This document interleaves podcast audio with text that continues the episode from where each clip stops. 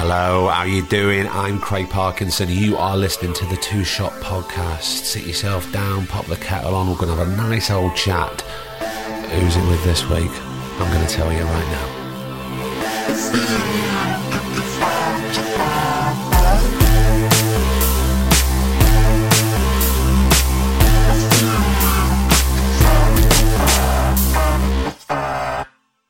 The devil are you? Yes, it is Thursday. We are back with a brand new episode, and I'm so thrilled to welcome someone who has been on my list for quite some time. And uh, you know, you know what it's like. I'm doing all the booking for the podcast, and it's it's very hard matching up dates and times and places, and people cancel. Luckily, this didn't cancel; it came through. I was about half an hour late. I was stuck in a traffic jam. We talk about that at the beginning. It's fine. Get over it. We got it recorded. It's with the wonderful Giles Terera. That is right. The Olivier Award winning actor who played Aaron Burr in Hamilton. But you're going to know him uh, from, he's been, done stints at the RSC, the National, the Donmar. He is exceptional. He's an exceptionally smart human being, a passionate guy, um, and very thoughtful, so thoughtful. Um, and I think this really comes across in this episode. We do talk uh, a little bit about how pandemic may have changed things. So if you're sensitive to pandemic things, not that anything, you know, just talk about it. But uh, if you don't want to listen to that, it's fine. Forward the first sort of 10 or 15. Don't actually, don't. It's really good conversation. Um, it's been a long time since I've spoken to Giles, as you'll hear on the episode, but I'm really thrilled that he made time because I've, I've followed his uh, path with his career and his book that is out at the moment, which you really need to read, regardless of the fact if you've if you've seen Hamilton or not. Um, what's stopping you? It's on Disney Plus. It's really good. Um, go to the theatre. They're open. Um, you won't see Giles though because he was in the original London cast for which he won his Olivier. But his book is called Hamilton and Me, and it is a diary of rehearsals and his whole journey during Hamilton, and it is exceptional. Is what it is. It's exceptional. And if you want a little taster, if you're in the UK, or actually no, you can get BBC Sounds everywhere, can't you? Go to BBC Sounds, trawl back on Radio Four, Google search uh, Hamilton and me he did uh, a week's worth of little extracts uh, of him reading the book. And I listened to it religiously every day, and it is brilliant. And that'll give you a, a little taster of what the book's about. And if you're a graduate or you're in training or you've got nothing to do with it, still grab a copy um, or, or, listen to that Radio 4 extracts. It, it'll really wet your whistle. Um, and you'll hear how intelligent and passionate Giles is when it comes to taking on such a mammoth role uh, as Aaron Burr. So, uh, yeah, let's get down to it. This is the Two Shot Podcast with the mighty Giles Terera. And we're good. Oh, Giles. oh, sorry, I've just. Have you had the um, word shittest day? No, not the shittest day. Just one of those heavy traffic days. So I did an eight-hour round trip today, and the summer holiday traffic on the M5 and M6 is kind of quite unforgiving. But I, in those situations, I just think, well, look, what can I do? I can't change anything about this, so I've just got to be at peace with it and try and relax as best as possible. But when you've got a six o'clock recording, you, you start to get a bit. I'm just going to have to text from a traffic light here. I mean, yeah. I, I, I may have texted from a, a, a, red light on a traffic light, or I may have not. For anybody listening, you know, I may have n- not done that. Um, but you made it, so it's fine but I made it, and you've been incredibly cool. Thank you. Um, so where were you? Where where was four hours away? Were you on the Where was four hours away? No, I was driving back uh, from Brighton, where I'm uh, filming, but I had to drop a package off in Gloucestershire. Brutal. Um, and when I say a package, I just mean my 10 year old son, um, which, you know, is the most special package one could drop off. of course. Um, but it's fine. But this is not about me. This is about you. It always has been. And how are you? How's things? I'm all right. I'm all right, thank you. It's good to see you. It's been It's good. 75 years since I It's saw been it's been a very very since we time. spoke. I mean, I've seen you lots because you're always doing shit, but I haven't. We've not actually spoken to each other for for and sort of met like this for quite a while. So I'm good. I'm good. I'm in Edinburgh at the moment. I just decided to come up to Edinburgh on uh, Tuesday night, um, and uh, I found a hotel, and here I am. And the weather is amazing. So I've been I've been um, sort of wandering around and uh, having a great time. So I'm I'm I'm pretty chilled at the moment. I mean, you're lucky because any other August you would not be just making a trip up to Edinburgh and finding a hotel at all, would you? Considering the state of the fringe. No, and I didn't think there was going to be any any rooms at all, um, or at least if there were, that they'd be very very expensive. But I was, I guess, because I was so last minute, I found a nice place um, right in the middle of town, and and the weather's amazing. So I'm I'm here for a week, and and uh, I mean, of course, it's it's it's kind of bittersweet because so much of the festival isn't really happening. I mean, there's still people up here, and there's still a lot happening. Um, Yeah. but it's it's noticeable that it's um, it's not what it normally is. No, I mean I've got a, few mates who are stand-up comedians, and you know they're not they're going and coming up and doing like three or four shows Right. on the on the bounce, and then coming home because Yeah. you know the plane's limited capacity. But I was listening on I think it was Radio Five yesterday that um, forgive me, I do forget her name. Uh, one of the heads of the fringe, and you know they're looking to sort of recoup and need about seven point five million Right. to to help sort of boost everything. It's going to take a long time, many many years to claw back all Right. those losses. Yeah, yeah, it's it's it's tough, but like I say, I mean, it's good to see performers. I was just up and down the Royal Mile this, this earlier on, and you know, just to see like someone setting up their pitch and then doing their show for half an hour and getting you know a hundred people stood there and and having an amazing time. There's something very pure about it, um, which which it, I've got quite moved by actually. There was a guy I got into town, and I the first thing I went down, I was down the mile yesterday, and there was a guy just stood there with a with um. In fact, he was sat there with his guitar singing, and he was just incredible, just an incredible voice. It was like an incredible moving. Um, this song that he'd written, uh, and I only caught the end of his act. He did the last two songs, um, and I just found something really, really powerful about it. So pure, just one person telling their story, and pe- you know how you know when you see people busking in in um, or street performers in like um, Covent Garden or wherever, and you look, I always look at the crowd, I always look at the people as well as a performer. And in this particular this particular guy, he was singing his sort of heartbreak song, and everyone was just transfixed. You On know, him. just totally on him. Yeah. And it was just that moment. It was there. It was happening. That was it. And then everyone was going to go. And I mean, that sounds a bit trite, but the purity of that, I was really, I was really moved by. Well, no, it doesn't sound at all like that because, you know, that's purely the essence of theatre. Because I wanted to start talking to you about theatre. And, and as a lot of people know, I tend not to focus on certain jobs when I'm talking to actors on this podcast because I don't want it to be anecdotal or Yeah. in, I don't, I don't want to be too sort of in house because there's lots of people that listen to this podcast who are nothing to do with our industry whatsoever. Right. Um, but that's the that's that's the magic of theatre, isn't it? It's that moment, and then everybody disperses, and it, Yeah. that that specific moment will never happen again. No.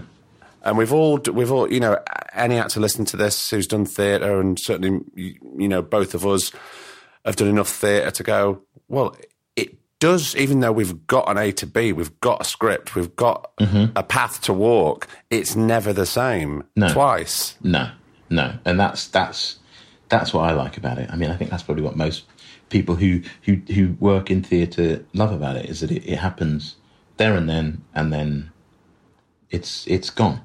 So uh, yeah, I'm trying to I'm trying to lean into all of that while I'm up here. Um, so yeah, it's good. I mean, do we should we say how we know each other? We've I think we should for I think we should for context. Yeah, definitely. Do you would you want me to say? I, no, I think you should say because you're you're my guest. We were so we were at uh, we were at drama school together. I was in the year below you.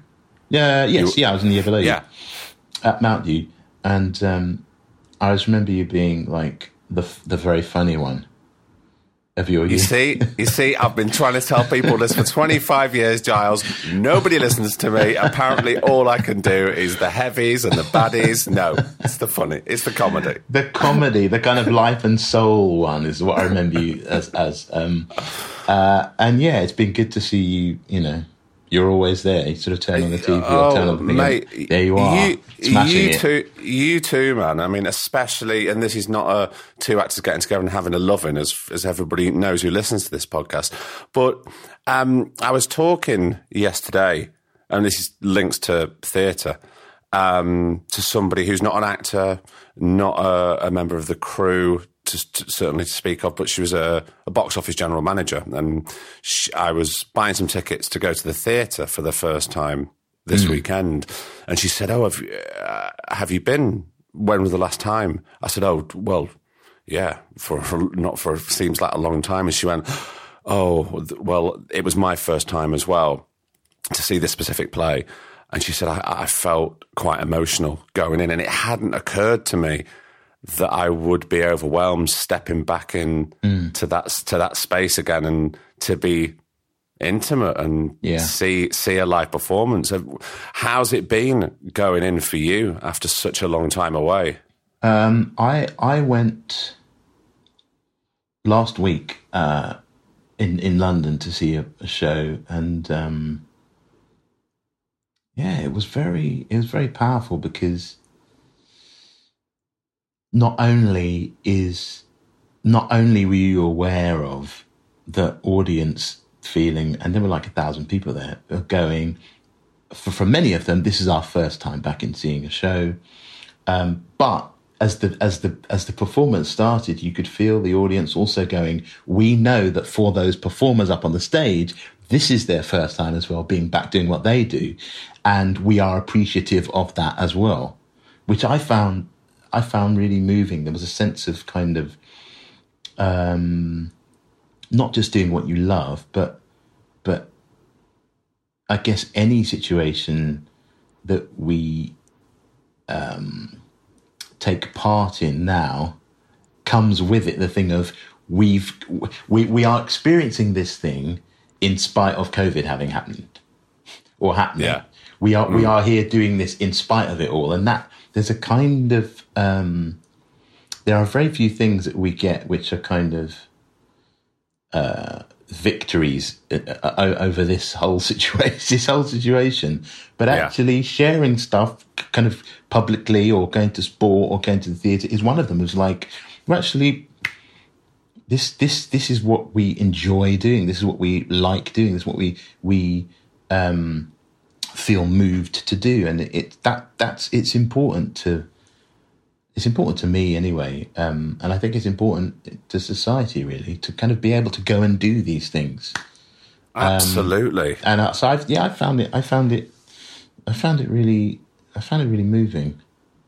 Do you think it's going to going back into theatres and everything's reopening now? Do you think it's going to change the the mindset of audiences and performers alike, knowing what has been taken away. And, and you know, for some people, it's never going to come back. This, you know, I know some friends who rehearsed for like four to six weeks. They did a one preview, it's gone. That yeah. is never, it's never coming back now. So do you think we're going to be, um, I don't know, it's not more thoughtful because I know we are thoughtful, uh, you know, not all the time, obviously. But do you think do you think it's going to change our mindset slightly? I hope so. I mean, I hope so. For like for for, I think uh, hopefully it's going to change our mindset. Like in society, I think that's the thing. I think primarily about this whole thing. is that yes, you can think of things in terms of the theatre, but actually, theatre still functions within our society. So it's like, hopefully, this will change us. But I think so often we we forget very quickly in this world where like the news turnover is like what what that disaster that happened last week you kind of is forgotten about by the next week. Um, we tend to move on and forget quite quickly. So uh, uh, on one level, you want to go that that appreciation that we all have now. We're back in the theatre for the first time or the second time, whatever. You kind of want to hold on to that and go. This isn't this isn't necessarily um, a given that it's going to be here all the time. And it, it, it, you know, things get pinged, things get shut down, things get cut. But I don't know. I don't know whether that appreciation will. I mean, what I'd really love to see is like uh, creatives, like people who come up with shit mm. uh, and and make stuff, being having much more of a voice in terms of like you know how their how their piece is is is is told or or or how they're you know wh- whether it's like a show or whether it's some Netflix thing or whatever. Just it's it's you know the one thing the one thing that hasn't actually stopped is the fact that someone can sit in their room and come up with their song or their story or their book or their whatever happens to be their show you can kind of you can, the ideas are still there, and a lot of a lot of people I know have really kind of embraced the fact of like got all this time, come up with something, and that isn't always valued mm-hmm. in the mm-hmm. profession, is it? I mean, you know that you come up with stuff, and it's like you but, the kind of but there's so so many fantastic voices who are just not heard, yeah, because they're not they're they're not allowed. Yeah, but and I, would love that for that to change because it's like I know a lot of of, of um, TV people and theatre people, people who run stuff, who are at the moment going right. We need we need shit. We need stuff. Like even if it's like okay, you know the the thing I at the end of it that I get is like okay, we need something black. Okay, we need to like there's there's a lot of, of thirst for like stuff, and I hope that at this moment like artists no matter what no matter where you are in like in the in the in the puzzle can kind of go well actually this is what yeah I'll, yeah I'll have a conversation with you about my show um and now this is this is really what I would like from it as opposed to I think a lot of what happened before is you the performer you the creative um are kind of at the mercy of the kind of green light people and the people who kind of the gatekeepers. Whereas I'd, love, I'd love to see that shift. Um, yeah, well, ho- well, hopefully, just going back to what we are talking about theatre and mindset changing, maybe it's just about being more open. There's more openness, and there's there's a willingness and a kindness to bring stuff to the table, and for these voices to be heard more now. Mm. Because it's like, well, just bring it all. Yeah, it, yeah. Because, yeah, I mean, now is the time to do it. You know, I speak I to young so. young artists or young graduates, whatever. I'm like, now is the time. You you know, you have a voice, um, and that window might not necessarily last, uh, you know, forever. So make the most of this time and and and go for it. Um, but it's it's been a mad it's been such a mad time that it's difficult to kind of predict anything. Well, I don't. Th- I think we'd be foolish to predict anything mm. because I think what maybe what we've learned is don't predict and don't take things for granted mm. because look, know, I mean, I I was I took my son um, to Blackpool the other week to see my parents.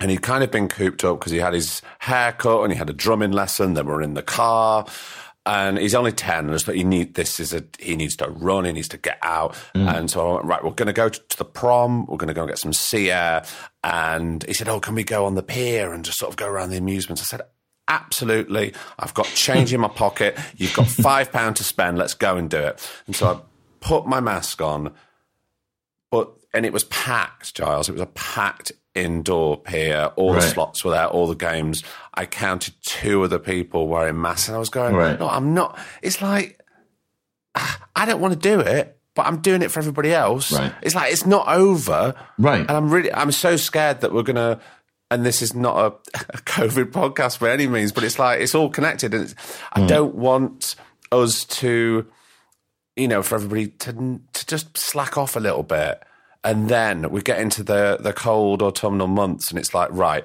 theatres are closing again, restaurants are closing again, Yeah. Everything that we mm, possibly took for granted that they were always going to be there, they're going to be snatched away again. Um, and he was very observant about it as well. My little boy said, "No, "No, everybody's close here. They're not wearing masks." I said, "I know, it's fine. Don't worry. We'll just we'll wash our hands after we've used the machines." Yeah, Um, yeah. I mean, everyone I know says this this similar kind of thing of Hmm. like, okay, well, let's just get let's just do this because we know what's coming. We had the same thing last year. You get to autumn, everyone has a bit of time out in the summer, and then you get to autumn, and then it all kind of shuts down again. So you just hope that that that's not going to be the case this time. Um, but yeah, I mean, I, I just have to, you know, remain hopeful that that, that Well, I think that's what we all have to do. You know, remain hopeful and you know be a little bit more thoughtful and slightly kinder with what we've learned. I don't know, man. It's it's it's so difficult. I've noticed. I have noticed, and I don't know whether it's about living where I live. No, it isn't actually because I found this in Brighton where I've been filming. So people are talking to each other a lot more. There's sort of more um, conversations going on. yeah, And I think that's kind of helpful. yeah, yeah. I think I think it, I think I think it goes through waves. Did you? Because I don't know if you noticed, but there's a moment just after like lockdown starts to ease where people can go out for the first time and and then there's that kind of appreciation. And then there's a moment where it, people kind of get fatigue about it and like oh fuck it i'm just gonna you know i'm not gonna put my mask on in the in the arcade or whatever. And then i don't know it kind of goes two ways but i think i think um when we see the the kind of uh those nice connect those good basic human connections that you're talking Yeah. about just conversations.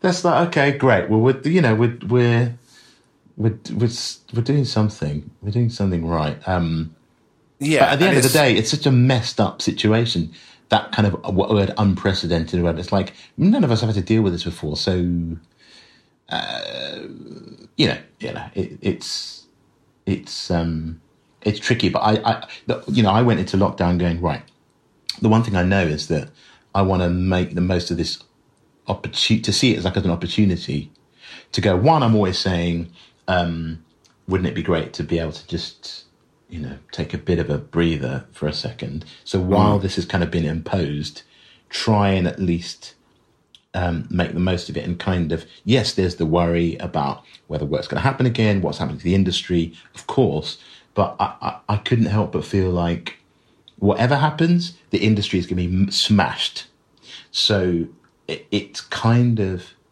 um, it's kind of a choice as to whether I try and come out of this situation like healthier and in a better better thing than when I went in. That was all I said, right? Just try and come out of it slightly better, in a better position, like mentally, physically, spiritually. Just do whatever you can in this situation because when it starts to end, if that if you can say the word end, when we when when things start to move on again, we're all going to have to be pretty strong because the industry theaters aren't going to be there anymore. No. Theatre companies aren't going to be there anymore. Things which were there are not going to be there. People. Um, so it, it's that's the only thing that I really could could say with any certainty was like just try and Well, stay healthy. it's it's it's slightly similar to when we started the conversation when I was talking about being in my car in a traffic jam. Yes, going, yeah, yeah, well, yeah. I, the, Yeah. I, I, I, I can't do. There's nothing I can do personally Yeah. in this car about this. So I just have to take care of myself and Hmm. just take it calmly and deal Yeah, with it yeah, yeah. and roll with it, and, And you- hopefully, and you know, it's not gonna can't last. For, can't last forever. He says with a massive question mark.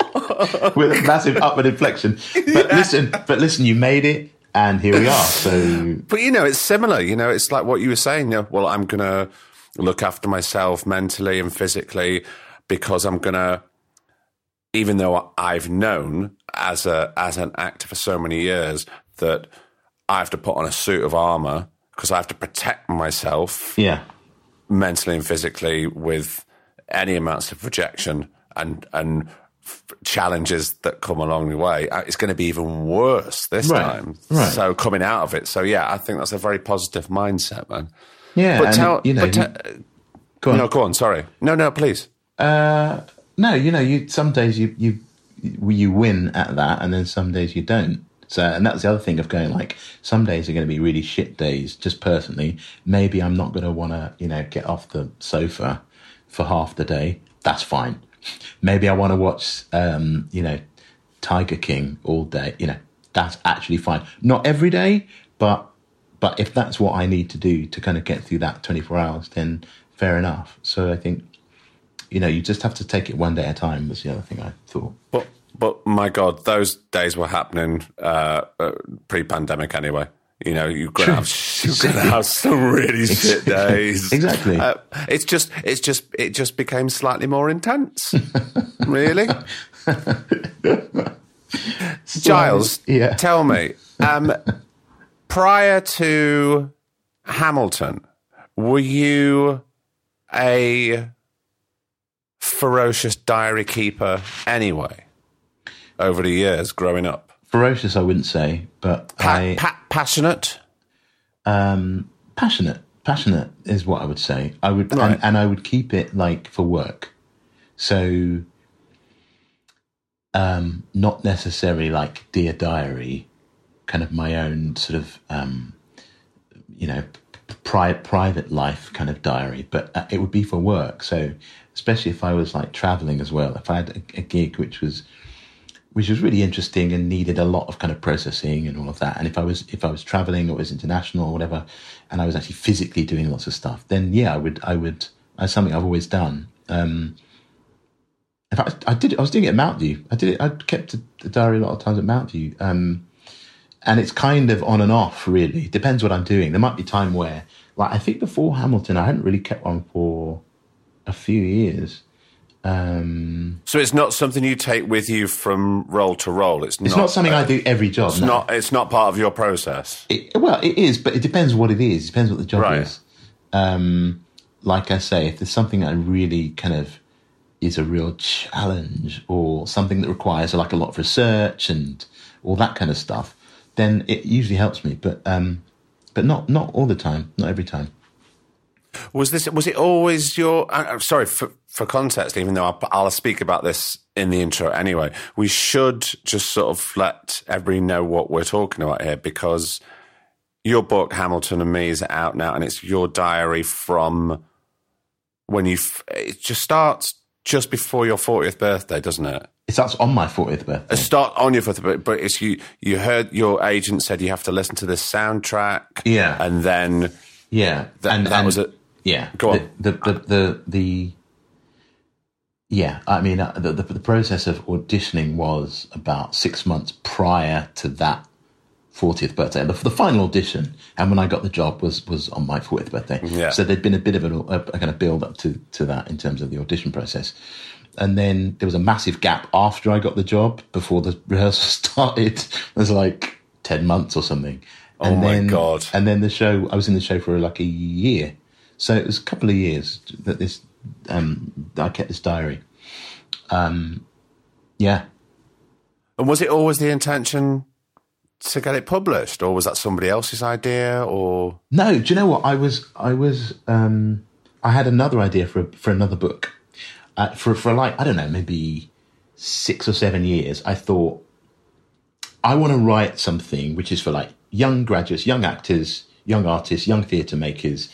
Um, when I when I came out of drama school, and you know, at Mountview we had like an amazing set of teachers from all different disciplines, um, and I learned a lot from them. So I came out of drama training going, if I ever get the opportunity to kind of, kind of t- give give someone a bit of that that I kind of had from, then I then I will. So it took me a while, but but I kind of had this idea like I want to write a book for young graduates, young young students, and while we were doing Hamilton, I thought, oh, I might be able to use something from this diary that I'm keeping for one of the chapters in this book. That's the only thing I really thought. I thought maybe there'll be a chapter in the book about like acting through song or, or musicals or whatever. So I thought, okay, I might be able to use a bit of this Hamilton thing for that book. So last year during lockdown, um, I thought, okay, I'm gonna do. I'm gonna get around to that book idea. I've got, I've got all this time. I've, got, I've taken all these notes over these years, and I've I've I've I've, I've um, I've worked with different directors and I've kind of tagged along with different directors and theatre makers in preparation for this thing, this book. So I thought, okay, now I'm gonna I'm gonna sit down and do it because we've got this this whole lockdown imposed. So then I got to the chapter about so I started to write that and I got to the chapter about musicals and songs. And I thought, okay, well, I, I, remembered, I thought, oh, I'll use the Hamilton, I'll use something from the Hamilton thing. So I went and found my Hamilton diary and as I started to read it, I thought, "Oh, this is really this is really good. This is really um, interesting." Um, so I showed it to my literary agent. I was talking to her about it. I showed it to her, and she said, "Oh no, this you should do this book. Never, never mind the, the other book. Just right. like this is the thing you should do because um, it contains all the things you're talking about. But this other yeah. book about training and rehearsing and a process and all of that, the actor's kind of journey, is in this diary that you've kept." So I kind of thought about it for a bit and I didn't write it to be published. I just wrote it because that's what I normally do. So I had to kind of arm and ah about it. I was like, well, will this mean anything to anyone else? Because it doesn't really explain a lot about what's there. And so I, I, I yeah.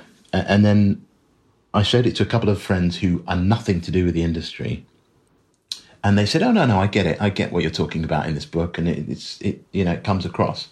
So then I thought, okay, right, let's let's let's see if we can um, let's see if we can put it out. So then my agent went off and, and uh, had a lot of conversations, and then we we got a deal, and then that's how it kind of came about. So it wasn't, it kind of just sort of happened, but um, uh, it, it, yeah, I mean, I was I mean, it's it's it's so interesting you say that because when I was listening to those extracts on Radio Four, and I would put it on religiously all week, and I was cleaning the house, and I was doing, I was listening, and it is so personal. So you're worried about it, thinking, well, is this going to mean anything to anybody? It really does. Yeah, it's, such a such a singular voice, and there was a great moment in the book where it is your birthday, and you get offered the role of Aaron Burr, and it's that thing which is so important and especially for for uh, graduates and and younger actors who are getting their first jobs, but it still happens now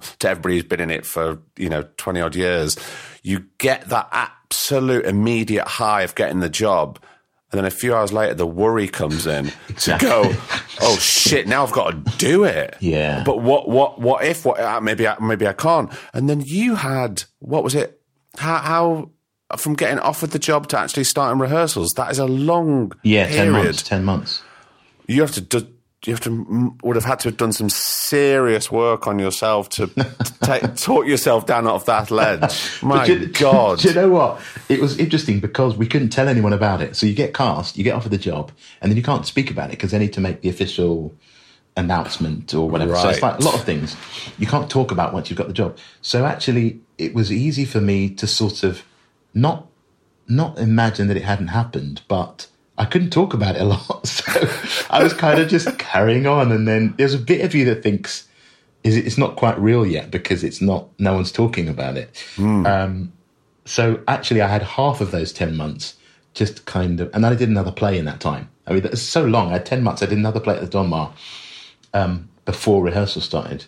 And uh, yeah, it was, it was, to begin with it then once people started talking about it and you're you know you're walking down the street and this like i'll never forget going down um, park lane i was in hyde park and i looked over and down park lane there were like three buses with massive hamilton posters on the side and then i was like oh shit this is that's it's happening I, it's happening but but by then by then i was um I mean, you know what it's like when you fight. It, it, again, it goes two ways. I'm sure you've had the same where you fight for a part and it's a big movie or whatever, the you know, amazing thing that you've done. It's a big project, and you, you are terrified to begin with, and then you kind of have to get over that fear, and then you kind of lean back on your the passion of why you wanted to get that thing in the first place. Hmm. So again, it's always like a balancing act of like. Again, I knew, you know, some days I'd be terrified and some days I'd be, you know, really happy. and as long as you get a balance of those two things and you don't let the kind of fear ultimately knock you off balance, then I think you know that that kind of um, anxiety is can be can be useful um, as long as it's you handle it in the right way.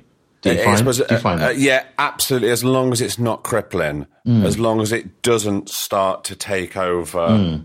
Wait a minute, you need to work out who's in control here, and it's Yeah. not. It's not the anxiety saying you can't do this, you can't do this. There's ten other people that can do this better than you. Right, right. Uh, so it is. It's what you say. It's a, it's a, a balancing act. I think. Yeah, it, it was it was, uh, and also that never really. Once we got into rehearsals, it was. I was convinced.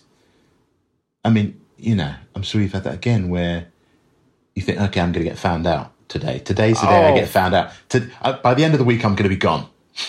Because they're going to go, oh shit, oh no, no, no, you're not the one we want. You know, no, no, you can't do it, and all of that. But you just you know you you you kind of have to find a way to battle through that and um thankfully for me there was a lot that felt like i could draw on um a lot of stuff that had kind of happened in my life before hamilton so it wasn't just about like this really amazing show um and this really incredible part it was actually about you know lots of stuff that i learned when we were at Mountview from people and from all like amazing people that I've learned stuff from and that they've given me kind of felt like that would all be drawn upon to to to kind of do this role. So it was I had a lot of I think like in those moments where I was terrified, I had a lot of friends from the last 20 years of my career who had who I could kind of lean on to go actually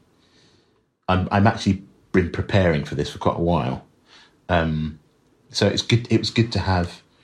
It's good to be able to sort of um, draw on some of that um, personal stuff from the past. Really, it helped. Is it? Is that something you do draw on for other roles as well? Do you always go back to the past, or is it what? I suppose it does. It is it the role that dictates that? Yeah, and it was just it was the, the Hamilton is such it, it demands so much, and then the part that I was playing Aaron Burr, it's like those big um, Shakespeare parts. You know, you need you need everything to be able to just play them. Um, so for me, it was very it, you know some some things you do you go oh I know I know what that is, D- you know, um, uh, that's in the initial instinct. You then have to to get it together and work out the performance and do all of that. That's difficult. But in the initial instinct, you can kind of go, oh, I, I, I, know that character. I know, I've got a feeling about how I would do it.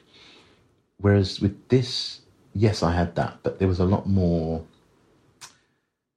that was demanded, I think. Um, so I had to use a lot more of my, my sort of life experience. And, and actually that helped in a way because you're not dealing with stuff which is sort of second guessing, like the normal industry stuff about what does, you know, a casting director or a director want or what's the review's going to be or all that sort of quite superficial stuff. The stuff that I was actually drawing on was to do with people I knew and relationships and situations I've been in and family and um, the kind of essentials. So, and actually, it was quite, it was quite. Um, I, I- found in those moments when I when I ne- really needed sort of strength, that actually I had quite a lot of things to, to draw on. and that was there to that was there to support you Um, Yeah. through the rehearsal process and sort of all the way through the run. I suppose. Yeah, I did. I never really felt alone during it, which might sound really, really weird, but I, I, I definitely felt um, that. Yeah, I was, I was definitely helped in, in the, um, the life lessons that I've had, so and the experiences that I've had so far. Um, but and I know lots of other people in our cast felt the same. Really, it was for for a lot Yeah. of people. It was like the kind of a lot of their life had been sort of building towards this particular moment in a way, um, which, which you know, you don't need to display. The audience never need to know that. The audience want to just see an amazing performance or show, and they want to be entertained. Um, but as a as a as an artist, you kind of it's tough. It's tough, you know, not to not to second guess or not to fall back on like your tricks or not to you know it's, it's tough to sort of be present with with with um, some of these roles and some of this work if it's something you're passionate about so it you know I don't really take any of that for granted but it was it was also very fun all that to say it was also very fun it was like an amazingly uh, I mean, it look it looked. I remember when I saw it in London and I'd heard the soundtrack and I'd been building up to it. I was really looking forward to seeing it, and it did look like, and not in a way, it looked like everybody's having a lot of fun, but not in a way that it was disrespectful to the audience. And I'm no. sure I've, you know, sometimes if you see, I see maybe certain plays or certain, certainly certain comedies on television, mm. and sometimes I can look, and maybe it's because I, you know, I do what I do, and I go, mm. yeah, you had a lot more fun than we did yeah. as an audience, right, right, and, and I never found that at all with Hamilton. I thought it, there was so much respect for the text all yeah. the time. Did you ever?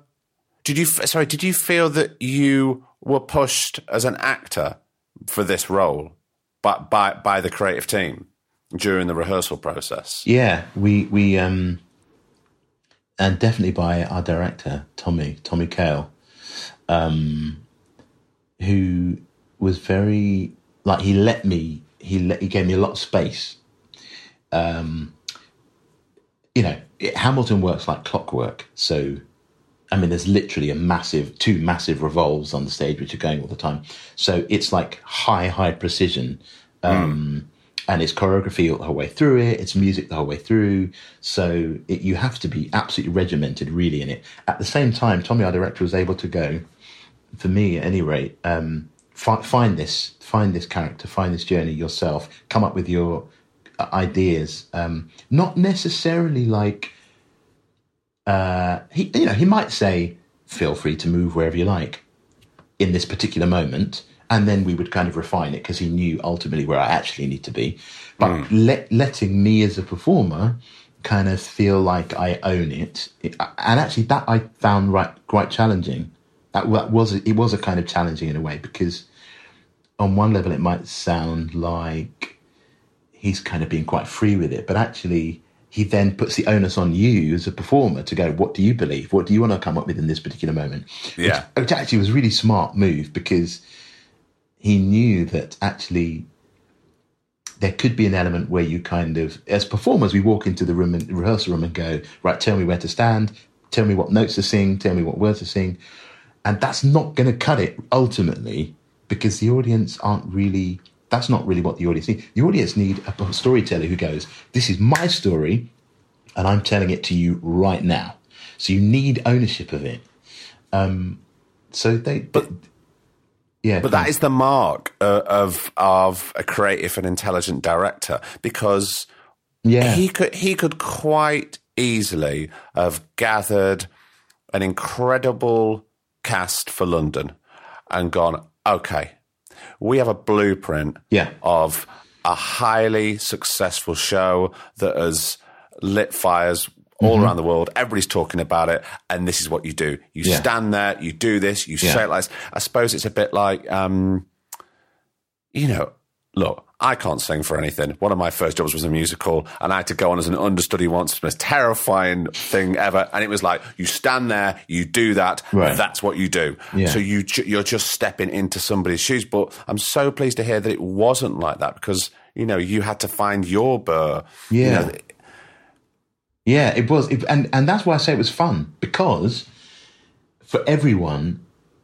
you were able to, and this doesn't happen all the time, is to bring the thing which is your fire, the thing that you're passionate about. Like um, members in our ensemble, they were all different, all different disciplines, all different kind of dancing backgrounds mm. I come from. Some really kind of classically trained musical theatre like ballet, some really kind of street hip hop dancing. And everyone in that show got to bring their own flavour to what they were doing. And that's why it was fun because it doesn't always come that way. You, no. you, kind of you get offered a job and it's like, okay, this is what we need, and you have to sort of fit into that. Whereas actually, you looked around on stage and everyone was doing the shit that they are really passionate about and that's why it was fun. And I and I kind of felt that they they really um, the creative team really not only allowed us to do that, but said actually that's important. That element is really really important because if you bring that element to it, when you're on stage and you're recreating that choreography, you're not recreating that choreography. You're expressing what you feel really really passionate about mm. through the choreography or through that song, through that note. So that's why I say it was fun because everyone was just like, I, "This, I'm doing the shit that I don't normally get to do, don't always get to do." Um, it was, and it was a joy to see that. You know, a friend of mine in the company, Leslie, Leslie Garcia Bowman, who's like an amazing like hip hop dancer. He can do crazy stuff, and he doesn't get to do what he did in Hamilton all the time. Um, and then the, here he was kind of doing these kind of amazing shapes and moves and spins and jumps and and everyone has their bit in the show to to kind of express that absolutely yeah it was it was it was uh but that's that that's what really comes across as an audience member, and it's so interesting to hear about. Yes, it was regimented, but also there's a counterbalance of being very free and going, "You do what you do," and yeah. because you do look at it sometimes, you go, "Oh my god, that's so graceful! Oh my god, that's so fucking hip and cool! Look what that's yeah. doing there." There's just a lovely yeah. balance across across the stage. Yeah, because now, spe- oh, go on. Please, no, go on. If you if you yeah because otherwise it is just choreography you know? It is just a note. It's like that's fine but you have to you have to put the, the flame that or the fire that's inside that bit of that move. Otherwise it's just going to be dead. Um, so there is this kind of clockwork but actually inside of that there's there's got to be real kind of passion and fire and and everyone kind of got that in the show i think Speaking of passion and fire, Giles, yeah. where did your passion come to theatre? When did that come into your life? Um, I bet it's the same as you. Actually, I actually don't know. Come because I I didn't know. Uh, I didn't go to the theatre as a kid. No, couldn't no. couldn't afford to go to theatre. Went no. maybe went to the cinema on like a you know Saturday matinee or whatever to see a, a, you know Disney movie or a Jungle Book or whatever, but didn't go to theatre. Didn't come to London to go to theatre. Went to pantomime, but not. But that was it. Um, and then I had friends uh, at GCSE. I did quite badly in GCSE because I got into music and bands, and I was I was much preferred in songwriting, and I much preferred that. So when I left school, some some friends in a year above had gone to do like a um, uh, a BTEC in performing arts. So I just mm. I, I, I went with them. Um, they were like, you know, you because at school I kind of I did. Uh, you know, I'd be the kid that they made get up and speak in assembly or whatever to read something out in assembly. That was basically what I did. I was always dicking around, like make you know making people laugh, the class clown or whatever. We we're all the class clown. So that was kind of channeled into, oh, come and do this performing arts course. And then once I got there, they were all the year above me. So then they were, after two years, they were going to audition for the drama schools in London. And I didn't know anything about that. Um, but then once I twigged that that was a, a, that was a thing you could do, you go and train. Oh, and then you're an actor and then you work in London. Okay, right. Once I understood that, I thought, oh, well, that's what I've been doing all the time anyway. Um, I've, I've, I've always, I've always been telling stories. And, um, so that's kind of technically I think how I. So when I came down to London to go to Mountview, yeah, the year after you, I kind of knew what I wanted to do, and I was like, I, I'm passionate about telling stories. I always think I was a storyteller, not really an actor, but I'm passionate about telling stories, and that's that's what I, that's what I spend all my time doing. Um, I think so. That, so then, before you know, the question is like before that, and I think before that, on my mum's side, there's loads of storytellers Um, no one in the theatre at all, or artists. But I've got lots of storytellers on, on both sides of my family, and lots of kind of characters. I think, I think it must have come in there from from from somewhere in there. But um, my path to going to drama school was was was not a particular. You know, everyone else when I was at Mountview seemed to be have gone to to the RSC a lot to see plays in Stratford, Yeah. and they knew all about the National Theatre, and and I didn't know any of that shit. I didn't know anything, so I I always felt like I was kind of catching up a bit. Yeah, um, no, I, I look, I felt exactly the same. You know, hmm. and I didn't really have a passion for pantomime. I thought it was all extremely silly, and I thought, as a, a young child, I was completely above this. I don't know why you're all laughing at it. Um, and then I went on. I went on a school trip to see. Was it a school trip? It might have been a college trip. Maybe it was a school trip. Anyway, I was I was young at the time to go and see uh, what the Butler saw um, in Liverpool, and I just thought it was the most sophisticated telling of comedy on stage. And then I just and then I st- I've still got it on my bookshelf over here. I stole. I'll tell you where it was now. I stole a Wow. complete a copy of the complete Joe Orton plays. Wow, there it is. This this should have been returned in yeah a long long time ago. That's that should that I'm a terrible person. And I just sort of devoured that. And he was one of the first playwrights, and I went, oh, you can go on stage and you can just be really funny and slightly rude and a bit sexy, and Yeah, this can yeah. all go on. And you couldn't really say. And then the deeper I got with him, it just sort of opened my eyes to you know more and more theatre. Even though you know I don't do a lot of theatre uh, as uh, as a as an actor really, and it's not for want of not loving it. I really appreciate it. I just don't know if I have the stamina that's needed. Did you? Did Does you that do, make sense? Yeah, it does. It does because I wanted to when I when I came to drama school, I wanted to go into like films because that's what I knew. Um, that's what I would. I, I loved movies as a kid, and, and my mum loved movies, so we'd watch movies, and that's what I kind of knew as oh, acting. Okay, storytelling, fine. Theatre, I didn't really go to, but it just so happened that the first couple of gigs that I did were um, big theatre stuff at the National, and, and it, like I was there for like 14 months doing a whole bunch of mm. plays, and then the R- RSC was after that, and that was like a year.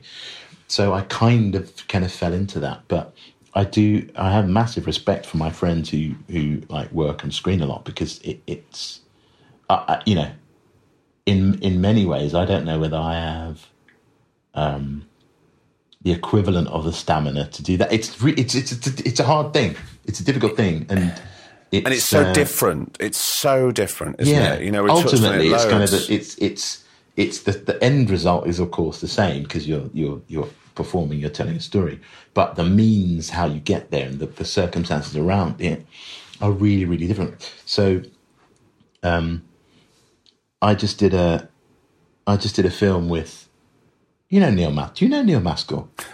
He's, he's I was, one of I was, like- I was just about to talk about the difference of theatre and film and your your latest project. Yes, of course I do. Neil, I didn't know Neil at all, and I met him. And Neil has been acting since he was nine or something Yeah. like on screen. Yeah, And so we had we did this film at the National, and um, uh, and it was it was it was we shot it at the National on the Lyttelton stage, which was turned into into um, into a film studio basically. And uh, so we, we we were able to rehearse for a couple of weeks, and Neil just he just he really could not get his head around our rehearsal. Whereas you know it would be like because normally in, in in on screen you turn up and you do it. That's it. Yeah. In theatre you before you rehearse for four weeks or whatever it is.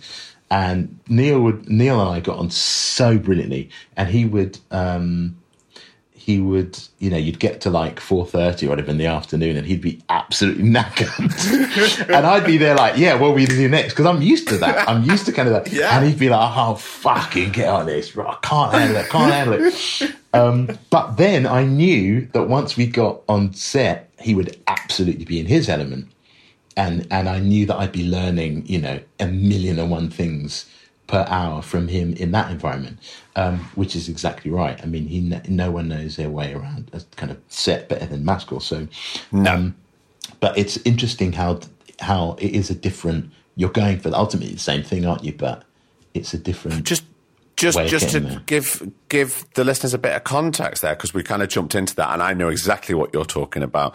Um, and uh, look, I may be wrong here. Am I? Is it a bit? Is it a hybrid? Because it's it's it's not theatre and it's not film. There's and it, is it to camera monologues the most of the time? Or Yeah, yeah, it's based on a- because it's it's the third it's the third part in Roy Yeah. Williams and Clint Dyer's trilogy, isn't it? Yeah, Death of England. So they did one Hmm. just before lockdown with um, Rafe Spall, and then in lockdown they they wrote a second part to it. Basically, a wa- it's a one man show, basically. So in the in the in lockdown they wrote a second part to it, um, based on the perspective of the best friend of the Wait. person from the first one, Which which which was me. I, I Yes. was, I was going to do it, and then I had an operation, so I didn't end up doing it in the end. Um, and then they wrote a third part to it with both characters in it, uh, and then they decided to film that. So the Lyttelton stage was trans. I think they did like two productions before ours. I did Romeo and Juliet, and I think they did another one, um, which were very much kind of theatre hybrid, especially being Shakespeare. Whereas with ours, Clint Clint basically shot it um, like it was we were out on location. It's set in in my character's uh, flat in East London, and we shot it like we were basically shooting it out on location, low budget film. Um, uh, there's a lot of to camera stuff, but, uh, but but it's this kind of mad thing. It's not like a it's not like a theatre piece really because it's set in this in this very specific situation, this flat, and it's very kind of realistic in many ways. Um, it's not the heightened element is the fact that we we are we often talk to the viewer down down the down the barrel down the lens but but in terms of the thing itself it's about two two mates and the shit that they get up to and the trouble they get into and and their relationship with each other and their families and all their history and all of that um and so Neil was played the uh played the other the other character um Michael uh, and we we got on brilliantly, and I learned I learned a lot. I learned a lot from him. was it an interesting experience? This rehearsing for a short space of time to be on stage, but to be on camera. Yeah, I mean, it's it's 'Cause- yeah, because you wouldn't necessarily know you were on stage, like, um, because the Lyttelton stage is massive, very wide, so. The, we put, the iron curtain was brought down, which is like the fire curtain, which goes between the stage and the and the audience. Um, so it's, you were basically on a sound stage. Oh my god, right? So that was down. That's just given me. Yeah, it was just like being on a soundstage. So sometimes I'd walk out and go, "Oh, we're in the National Theatre," because it was basically they built this incredible set of my flat, which I thought was really amazing for my flat. I was like, "This is like a one million pound flat or something." Like, I don't know where this is in Hackney, but um, they built this incredible set with amazing details in it, and you thought you were in, you know, you were on location, like I say somewhere. So it, you never really felt like you were in the theatre uh, and and Clint really kind of pushed the the kind of boundaries with how he wanted to shoot it. So it's very cinematic, very filmic. Um, all the stuff that you would normally use if you're shooting something. Uh, yeah, it was it was. Uh, it'd be interesting to see what people make of it. I think it comes out in a couple of months. It's very going to be it's going to be on Sky, isn't it? Yeah, it's very yeah, soon. just like the Romeo and Juliet with Jesse was. yeah. yeah. So it was it was cool. It was wicked. I loved it. I really really loved it. Had a great team. And Neil was. how do you know Neil? Neil's been one of my closest friends since I graduated. Right. So I met him through a mutual friend of ours. So I met him when I was 21 Right.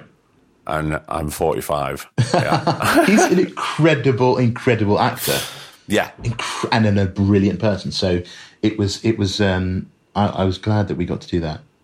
Well, That he, yeah, he, he, he yeah, I'm not going to blow smoke, but he spoke v- extremely highly of you. By the way, yeah, he adored working with you. And uh, interestingly enough, um, I my next guest on this podcast is Roy Williams. No. Ah, Roy. Roy is like the busiest man in show business at the moment because he was he was doing our movie Death of England, but he was also doing. I think his his his play was on at Lyric, I think, at the time, and then he was also writing another screenplay or something. So we saw him. We didn't see him every day, but um, uh, yeah, he's he's he's the master. You know, he's he's brilliant.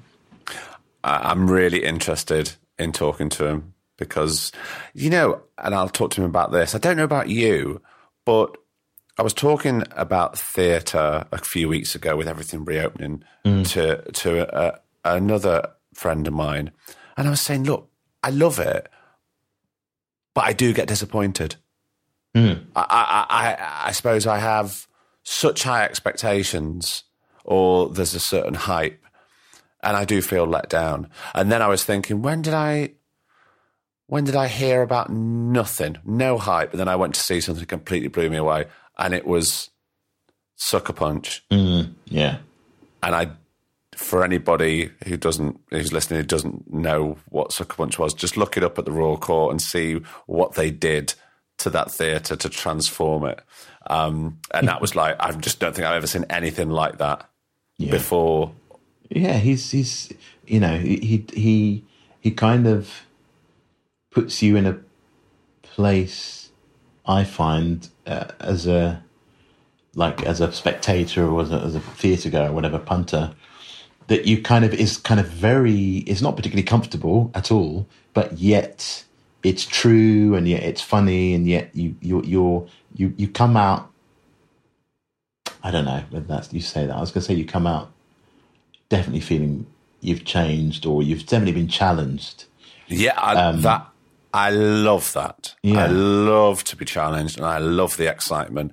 And I think the true testament is it that you know we're talking about it now years mm-hmm. later, mm-hmm. and I'm st- and I'm going back, and I'm st- I was driving today, and I was going, and I was you popped into my head, and then Roy popped into my head, and then just striking images of that mm. play popped into my head, and then I was thinking about. It's funny you should say about before about Hamilton about oh look at her look at her gracefulness with her ballet technique and he's just the master of hip hop and those things just still come back and that that is the marking of, of good theatre that it sticks with you years Yeah. later. And uh, you know I don't think it's wanky to say that it does change it does. Of course it does.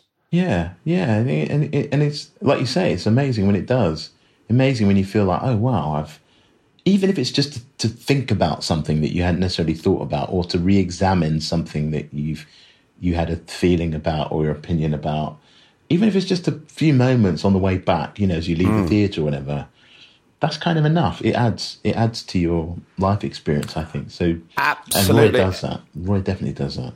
but also it might just be it might not even be the whole piece it might be one scene that Exactly. just Yeah. absolutely sings to mm. you and mm. stays with you Yeah. and does and makes you think about something it has that sort of domino effect and it leads on to something else you know Yeah.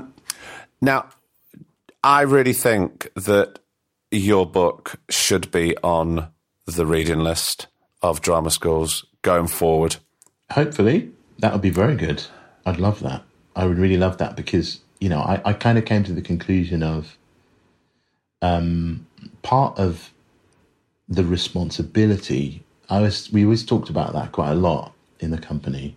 Of like, what is the responsibility to do with all this stuff that we've now been um, kind of given access to and we've all been part of, and you know you leave the production and it's it's still there carrying on and i kind of thought well people you know lots of young people especially really look up to the piece. It's kind of a weird thing to say but they a lot of people look up to the piece of, of and the show. Um and and in a way it can sit on a bit of a pedestal rightly because it is an incredible piece of work. Absolutely.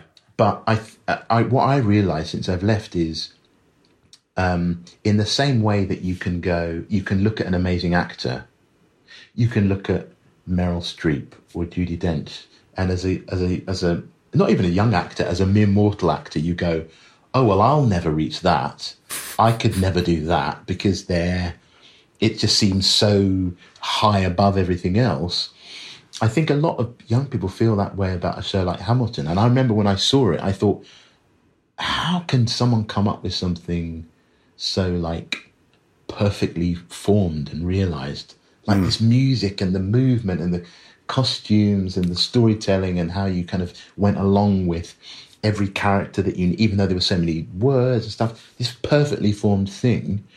But actually, having been through it, what I was able to see was that perfectly formed thing came about because people rolled their sleeves up and worked really hard and were really honest about what it was that they wanted to tell and how they wanted to do it. And they grafted and grafted and grafted and created this thing. And I think actually it's really important, especially for young actors, to kind of go, yes, Hamilton is this thing, but you you actually could do that same thing. It don't don't look at it like it's this this kind of wonder thing on this pedestal. Look at it and go, that was someone's hard work.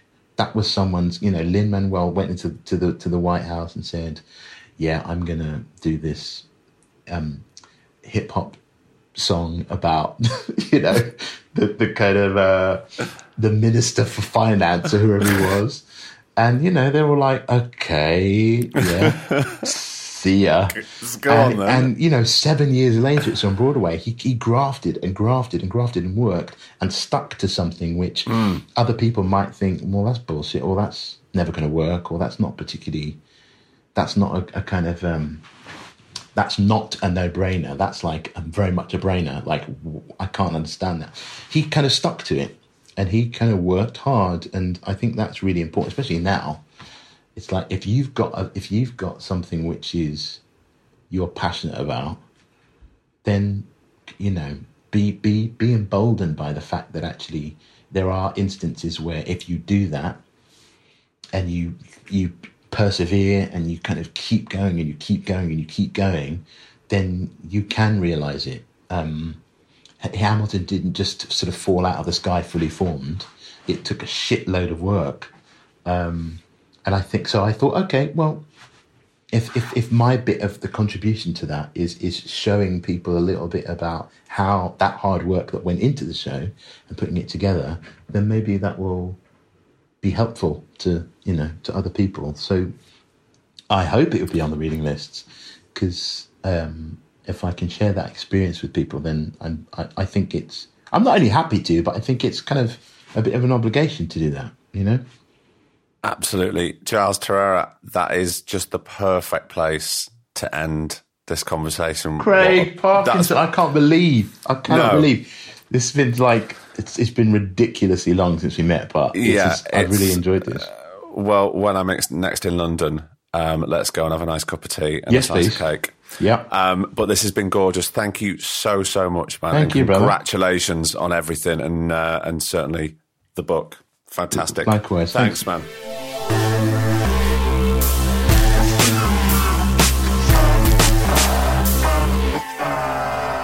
another episode is done. What did I tell you? What an absolutely fantastic bloke Giles is. I'm so thrilled that he made time and he was sympathetic with my lateness. You know, I hate being late. The last time I was late, not not too late, was with Daniel Ryan in the first year. I was a couple of hours late. It was amazing with that. I, am usually uh, always on time. I'm so thrilled, and I can't thank Giles enough for taking time out of his holiday in Edinburgh to join us. As I say, he had been on my list for a long time, and it did not disappoint. Bit of a different episode, different flavour this week, wasn't it? Um, but I loved it nonetheless. Um, I hope you did too. Thank you so much for downloading and subscribing. And just to reiterate, his book is out now. It's called Hamilton and Me. This is, you know, I, am we're not sponsored by this book. He hasn't asked to talk about it. I wanted to talk about it because I wanted to support what he did. And it was so interesting to hear about the origins of the diary and what it turned into. Um, so let's hope it makes it onto the drama school syllabus for the reading list. Look, Antony Sher, The Year of the King, it might not mean anything to anybody, um, has been on there for a long time. Is it relevant anymore? Of course, possibly it is. Is there room for new blood and a new voice? And, uh, you know, let's talk about what's going on today in theatre. So, uh, yeah, take note, lovely heads of drama schools who listen to this podcast. Um, well, as you heard from the end of our conversation, um, next week's guest is the incredible playwright, Mr. Roy Williams. And as I say on the podcast, if you don't know Roy's work, give him a Google. Look up the images for some of his plays, especially Sucker Punch at the Royal Court. Crikey O'Reilly, what a play. Um, so, shall I see you next week for that? Yeah? Are you sure? Great. Until then, I've been Craig Parkinson. He's been producer Griff, and this has been the Two Shot Podcast. You take care of yourself until next week, all right? See ya. Two Shot Podcast is presented by me, Craig Parkinson, recorded and produced by Thomas Griffin for Splicing Block. Our music, our brilliant music, is courtesy of Then Thickens. Cheers.